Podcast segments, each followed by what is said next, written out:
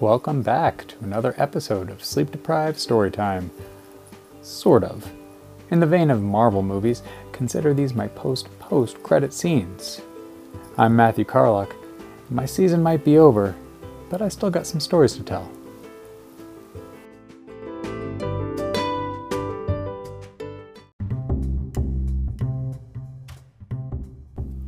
Welcome back, friends, family, randos on the internet.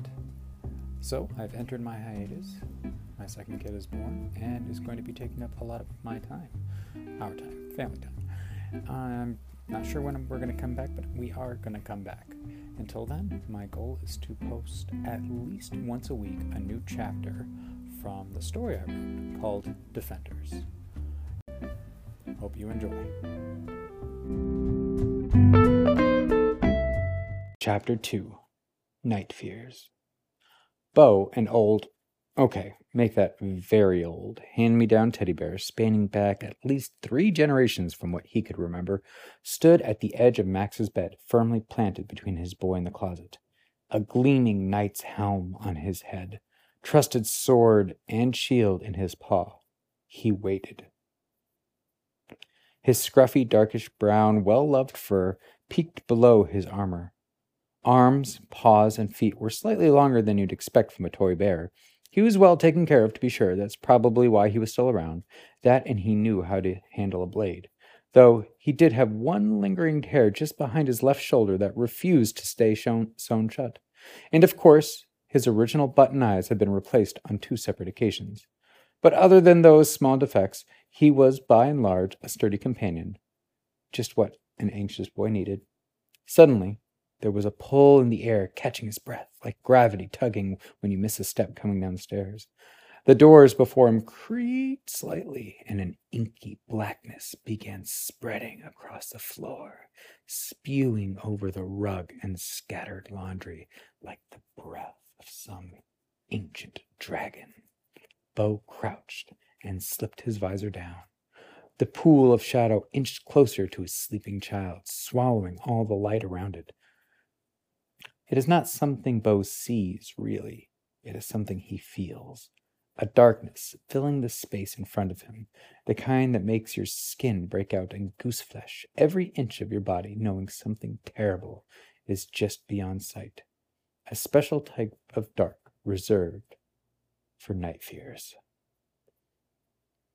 The bear held his ground, unmoving, yet coiled and ready to spring as the shadow began to mold itself into a shape. Forming from the darkness in front of him, Bo didn't have to wait long for the reptilianish body to step forward.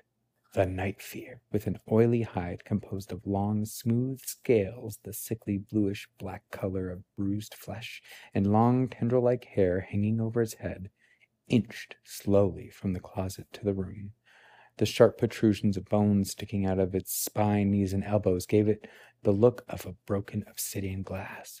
Walking on all fours, fears were usually no taller than a bed, but when they stand to feed, they reach the height of an eighth grader easily.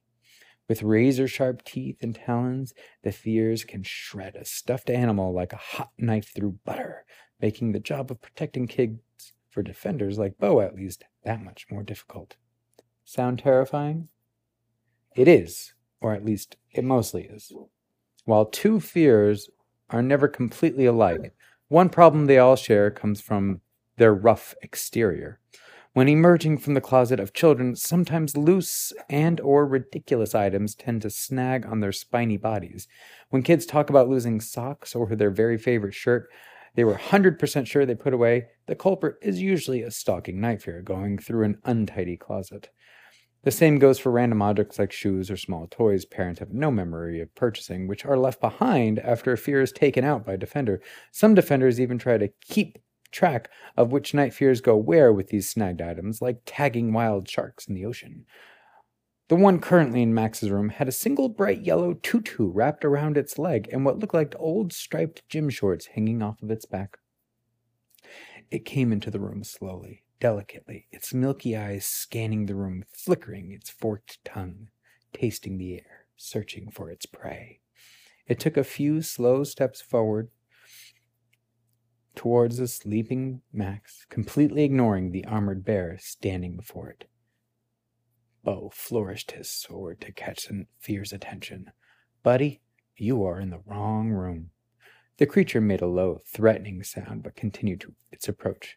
Without hesitation, it reached out a muscular arm towards the unconscious boy. Max, deep in his dreams, began twisting and moaning. Bo cut down hard with his sword, hacking a deep gash in the night fear's arm. The monster screeched and withdrew its arm, stepping back from the bed and cradling its wound.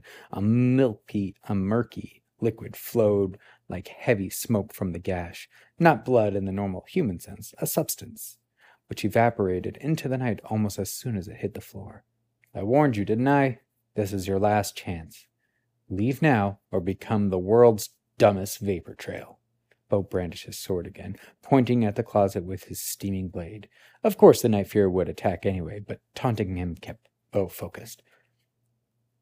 The Night Fear gave another cry of pain and anger and narrowed its eyes at Bo. The fear suddenly stood up to its full height, almost five feet tall, baring its teeth menacingly. A low, threatening rumble showed Bo what it thought of his threat. Bo swished the sword back and forth, slicing the air to look intimidating. I might be under two feet tall and seem aggressively adorable, but make no mistake, I am a warrior to be reckoned with. The creature slashed with his good arm, going straight for the defender's head. Bo was ready and dodged it easily enough, his sword coming up in a quick, slicing arc. The smoky blood gushing from the two wounds splashed on Max's bed and part of Bo's shield before vaporizing into nothing. The night fear staggered back, shrieking in pain. Uh, the screech was loud enough to wake the dead. Bo gritted against the noise humans, thankfully, could not hear. The night fear scowled at Bo, then, turning its head to Max, it did something unexpected. It backed away. It backed off into the closet. The darkness enveloped the creature like a magician palming a quarter. One second it was there, the next it was gone. The last of it to disappear. It's not, it's not, that's right. That's what the night fear did. It backed up. The last of it to disappear were the dull white eyes which never stopped staring at Max. Only when the two orbs disappeared completely did Bo finally lower his sword and climb back to the bed to sleeping Max. Well, that was easy, Bo exhaled as he reached to the top of the bed. And now for my favorite part. After a fear is defeated, the tormented sleep that calls to the monsters fades away as if it was never there. Max looks so peaceful when he's having good dreams, Bo thought. Bo liked knowing that he had protected his boy well and granted him peaceful slumber. But something was wrong. Max's face was still contorted, an ugly, tight frown with beads of sweat running down his forehead. Bo knelt by Max's pillow and touched his brow. The waves of panic and anger were still there. Images of darkness and fears swelled around Max like a tide pool. This doesn't make any sense, Bo whispered desperately to his boy. If you're still having bad dreams, and then that means Bo was struck with the force of a wrecking ball against the shield on his back, catapulting him into the headboard. He laid stunned next to Max when he grabbed around when he was grabbed around the throat by the monster's claws tearing into his shoulder. For a brief instant, Bo saw all the pain and hurt of the world on the boy's face before he was hurled across the room. Bo felt his stuffing burst at the seams as he collided with the wall with enough force to knock off his helmet. Yes, like that enough force to knock off his helmet, his vision filled with stars and bright spots as the room spun around him. When his sight settled, Bo saw his own nightmare coming true. The fear began feeding, hunched over Max, digging a claw in and out of his chest, gorging itself on gobs of whitish light dribbling from its jaws. A jolt of agony coursed through Bo's body. Feeding is the most accurate way to describe the violation the desecration a night fear inflicts on a child. It is the action defenders fight so fiercely to prevent from ever happening.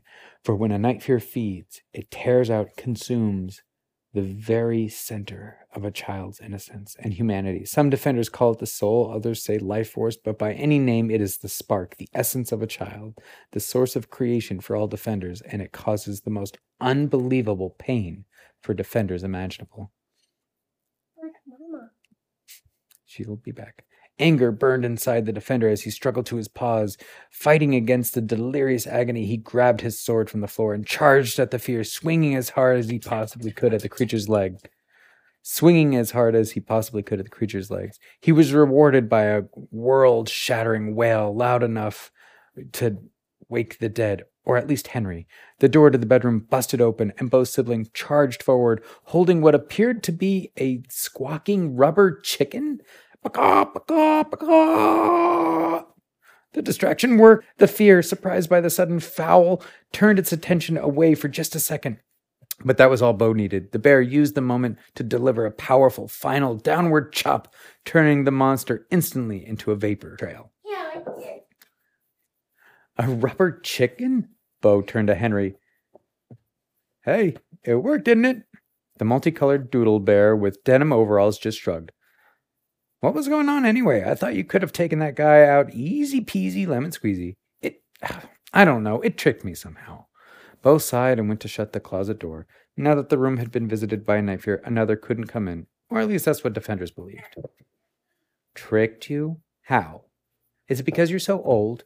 A coy smile, a coy smirk played across her face. It was Bo's turn to shrug. I really don't know, but I don't know, but I do know I'm extremely tired now. Say no more. I know you senior citizens need your rest. Bo rolled his eyes. Gee, thanks. Pleasant dreams, Henry. See you in the morning. Pleasant dreams, Bo. And not if I see you first. Henry backed out of the room, knowing, uh, Henry backed out of the room, waving her arms. Yeah. Finally, Bo was left alone with Max, snuggled in the crook of his kid's arm.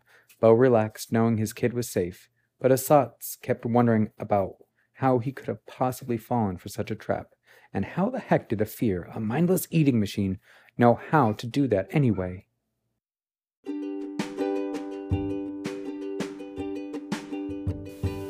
Thanks for listening. If you'd like to support the podcast, please like, share, review, do the social media thing. A big shout out to my friend Albert Maldonado for engineering the sound to perfection. If you'd like to follow me on social media, you can follow me on Instagram at KCLORACM, that's Colrac M, or on Twitter at Colrac, KCLORAC. Thanks. See you next time.